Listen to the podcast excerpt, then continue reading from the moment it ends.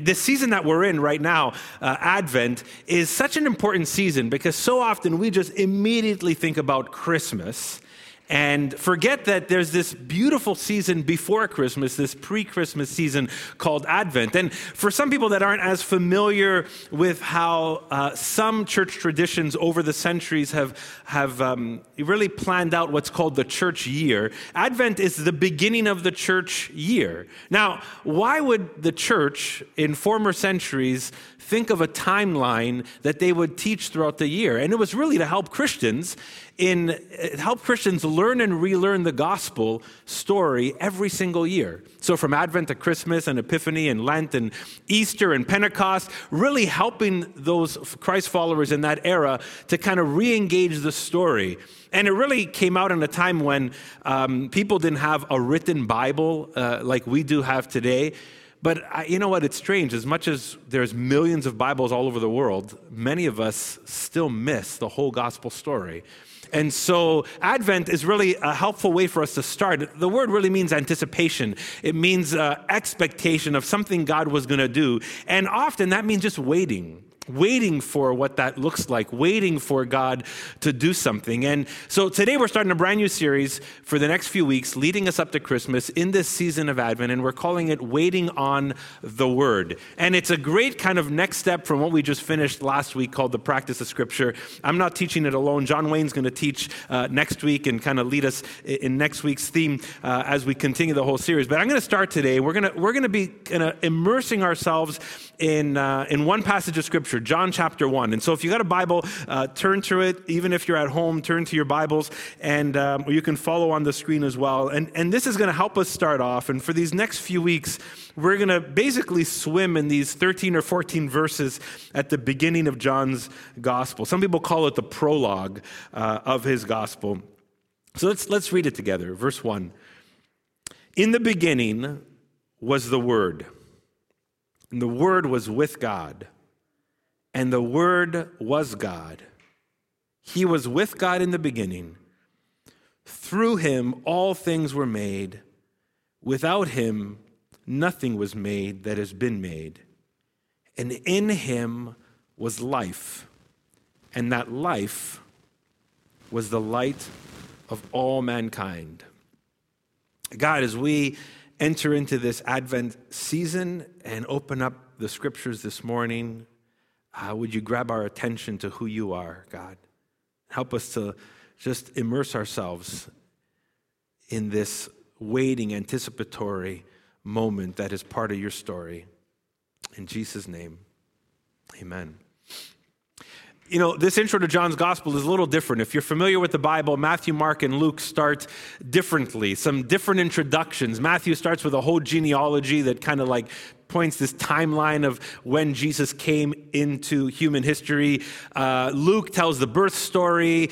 Mark just gets right into it and tells us who Jesus is. But John is a little different. And in fact, his gospel is very different from the other gospels. And he, he introduces us to Jesus in such a unique way before we even meet him, before we hear a word or read a word about him or from him.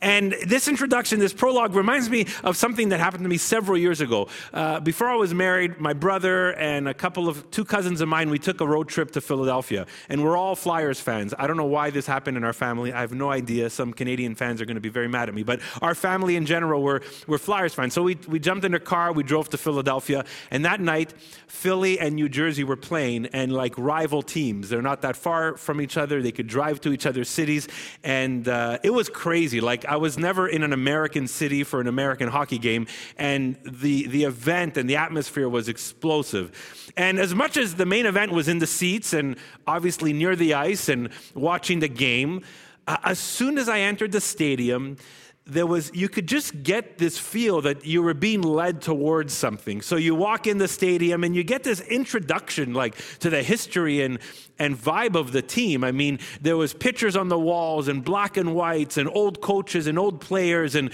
old masks and equipment. And and you just you saw the feel of how the Flyers started their history. And there's artifacts and statues as you walk through the hallways. And then you walk in the gift shop and you can pick up a brand new jersey, but you can also pick up like the old looking paraphernalia and logos and crests and things like that. And, and one thing this stadium had that was pretty cool was they had table hockey games uh, in the hallway. So you can actually stop and play hockey with a friend before you actually got to your seat. And what I noticed as we walked through this stadium was they were pointing us to who the team was and where they came from and what their story was about. And even hockey itself you kind of got this this sense that as you walked from like the parking lot to arriving at your seat like they were taking you onto this journey to help you understand where all this came from. And that's kind of like what John is doing at the beginning of this gospel this introduction is really unique, and, and, and he helps us get a sense of where all this is coming from. And he, he starts off with a unique phrase. He, he says something that probably throws the reader off initially. He says, In the beginning. It's familiar language for a Jewish audience, and maybe for Christians as well. You'll recognize that that phrase is exactly the same phrase from Genesis 1 that's describing the creation narrative. And you stop and think, like, where is this gospel going? What is John going to tell us? Like, what is he going to write about? In the beginning? And John finishes the sentence very differently than Genesis does, because Genesis finishes that sentence with, sentence with God, and John finishes that sentence with the Word. In the beginning was the Word. I think even someone familiar with Genesis might just need to wrap their brains around like, what is John doing? What's he getting at? Where is he headed with all of this? And just to pull us back into the whole of Scripture, the idea of the Word or God's Word is all over Scriptures. And, you know, if you've been tracking with us for several weeks, you know that we've been walking through what the Scriptures is actually in our previous series. But here's Psalm 33 6 says this about God's Word literally his words. He says, it says, By the word of the Lord, the heavens were made, their starry host by the breath of his mouth. It's almost like we get this sense that whatever God says, He is, and whatever comes from His mouth is part of His identity, and even His very breath and, and what comes from Him gives us a sense of who He is. And that's the same with you and me, right? Like if you say something like, I'm looking at Melina here in the crowd, whatever she says is really who she is. And when you think of something or create something or do something, your words matter. And it tells us who you are. And the same thing with God. Whatever God speaks, God is. Whatever God says tells us who He is and what He's about. And so the idea of the Word of God in Scripture really indicates His heart and who He is and what He's thinking. And so when John uses this phrase, the Word, he tells us that the Word was in the beginning, and the Word was God, and the Word was with God. Not just is God, but was with God. And you're like, well, how can God how can the Word be with God and be God at the same time? Unless the Word is also someone else, and not just God, but also God. Well, we don't have time to go into the whole doctrine of the Trinity here, but there's a lot of stuff behind that phrase. And that word that John uses, the word in Greek is the word logos, which has this big idea of wisdom that steers everything. This, this incredible wisdom that steers all things.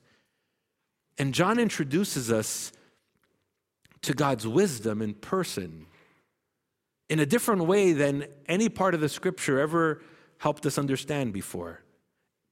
But John's not just writing about who God is or who God was in the past. He's, he's writing a gospel. He's telling us about Jesus. The gospels are all about Jesus. So John introduces us to Jesus, what each gospel is meant for, but he's pointing to us that something so extraordinary about who Jesus is.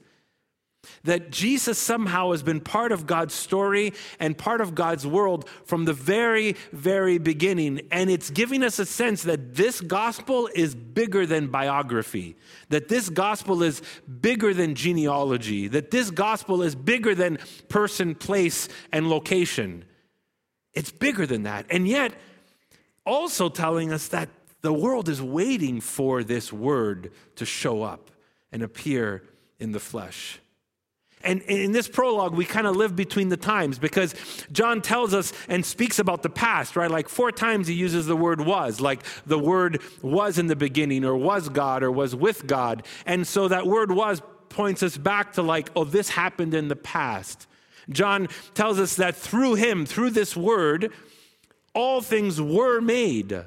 So points us back to this happened in the past, but it's telling us that Jesus has been involved in, in, the, in creation and the whole of God's story right from the beginning. But it's saying more than that. It's telling us that Jesus actually existed when creation took place. Jesus existed when creation came into being. And then John shifts to his present, not our present, his present, when he says, In him was life. And that life was light or the light of mankind. I mean, you just got to stop there for a second. It's like something big is happening, something different is taking place here. Something was about to happen where this word would enter God's story as a character, like not just as the creator, but as a character. There's the creation, the account, the whole story of God. But now this word is entering God's story as a character in the story. One version, the NRSV says in verse 4, what came into being in him was life. And it's kind of like something new was coming into being, but it it wasn't what God already did, it's what God was doing in that moment. It wasn't just what God already created, but some new creation happening inside this creation. Like the past, God created, but now there's this new creation erupting inside God's creation, and it's full of life, and it's brand new, and it's life giving. It's like Israel in the world was waiting for the word of God God's wisdom in person to show up. And when God sent his son, there was this recognize this, this understanding that the word had life. Life because, well, the word was part of creation, but also life because this word would breed something brand new into God's creation. I don't know if you ever felt that. Like something exists and then something new kind of just pops up in the middle of it. And I, I, I kind of had this image because a couple of weeks ago, my wife and I, my wife wanted to put like shelves on our on our wall in our living room, and so our living room wall has pretty much looked the same for the last five or six years. And uh, and so a couple of weeks ago, she's like, "Oh, let's let's do this. You know, Dave, can you go buy some wood or whatever?" So went to pick up some pine and and um, we put these shelves together. By the way, I'm very I'm not very good at this stuff, so you know, we pieced it together and it did work. Nothing's fallen apart. So she sanded it, she stained it, and then we mounted it on the wall. And what was kind of cool was over the next week or so, these days a lot of people talk through FaceTime sometimes, like, you know what, yeah, we can talk on the phone, but I want to see a face, right? So I would overhear my wife talking to a friend or maybe a family member, and I'd hear the person on the other end say, hey, your wall looks different because FaceTime has been used before, right? Like before the, the change. And it's like, hey, that, what's that shelf? Oh, that looks, that looks different. That looks cool. Is that new? And so people are asking, like, what'd you do to your wall? What happened here? And so what's new? What's the change? And you got to understand, like, we've been living in this house for 15 years. The color on the wall is like nine years old. The couch we're sitting on is six or seven years old. There is nothing new about my living room at the moment, but the shelf was new. And so it kind of reminded me of like something brand new inside something that already existed for years, and it caught people's attention. There was something new within the creation of our house. And that's kind of what's happening right now when John's telling us something brand new. The word was bringing something new within what God had already created. And Jesus was bringing it about, or he was going to bring it about. And that's what Advent is. Advent is anticipating new creation within the existing creation. God's story was already in play, but something brand new was going to take place as God's word, wisdom, Son begins to act within creation, as the Creator, now the Word enters in as a character in the story. That's what, that's what Advent is. It's anticipating something brand new within what's already been created. Israel was waiting for a promised Messiah. Uh, the world was waiting for salvation. God's story was waiting for this pro- prophesied climax in the middle of this story. And this waiting was taking place. But we just read it in these, on these pages. But it was years of waiting. It was years of waiting for Israel. It was years of waiting for the world. It was years of waiting within the whole story. And I don't know about you, but waiting's not easy. We got a couple of kids in our gathering today, and I'm sure for kids, waiting isn't easy. But even for adults, waiting isn't easy. And today, a lot of us are waiting, if we're honest, for the fullness of new creation. Even if you're following Christ, even if God has transformed your heart, even if you have hope in Christ and in the resurrection, there is still a sense that we're waiting for the fullness of everything God is going to do. Isn't that true? See, Jesus brought God's kingdom near, and Jesus secured uh, future resurrection for those in Christ, but we're still waiting for its fullness. Just like Israel was waiting for their Messiah, and the world was waiting for a Savior. And right now, I think all of us feel the weight even more because we don't go out as much. We can't see people as much. And we're limited in our travel. And we're limited in what we're doing. And we see, feel the weight of waiting. I mean, the effects of sin and brokenness and rebellion in our world have just been highlighted. We just see them more because of the situation we're in. We're seeing in our own lives and in our own neighborhoods. And COVID has made us even more aware of our longing for salvation. But here's the beauty of Advent is that Advent helps us remember that we're still waiting for the fullness of new creation. And so in Advent, we resituate ourselves in this story, this lead up to Christmas. In Advent, we remind ourselves not only that Christmas was coming and came, but that God's new creation in all its fullness one day will come. And that's part of our waiting, waiting for the word, waiting for the word. In the initial wait and the wait for the fullness in its future. Here's my hope for all of us as I think about John's prologue. Because John's prologue really kind of stirs us to get reinstated in this story. Eh, three really fast things. And my hope is this as we immerse ourselves in John's prologue here, one is that it leads us to Jesus. Because this was John's desire. I mean, John tells us at the end of his gospel, like, I, I hope that everything I've written here will lead you to believe in Jesus. But at the beginning of the prologue, he's inspiring us. He's helping us see there's something big going on here, and it's bigger than just a biography.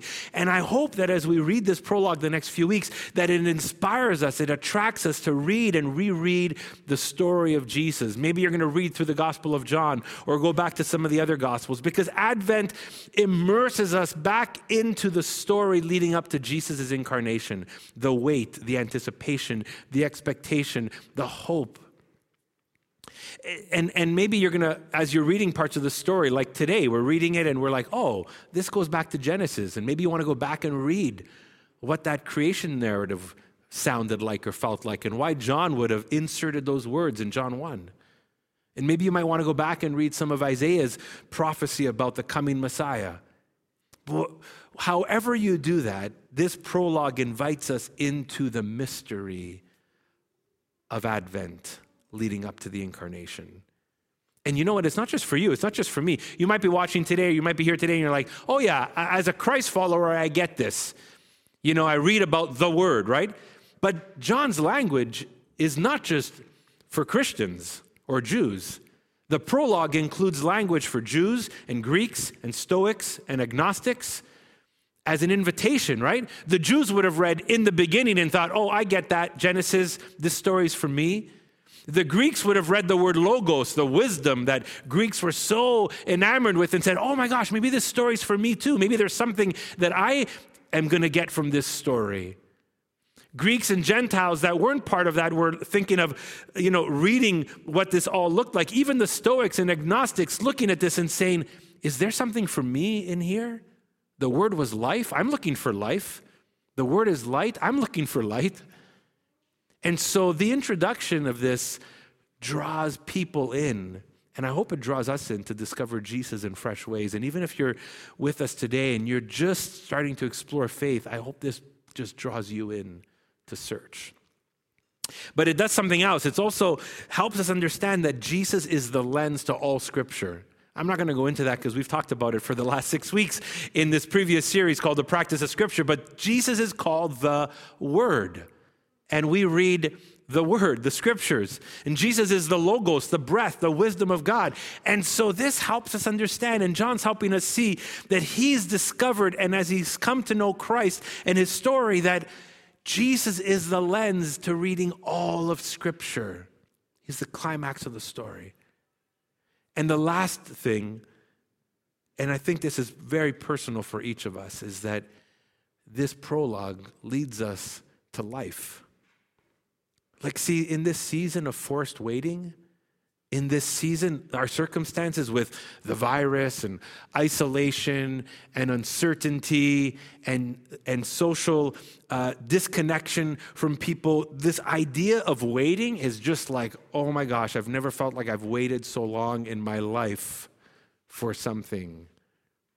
And yet, in the middle of this, John says, in him was life.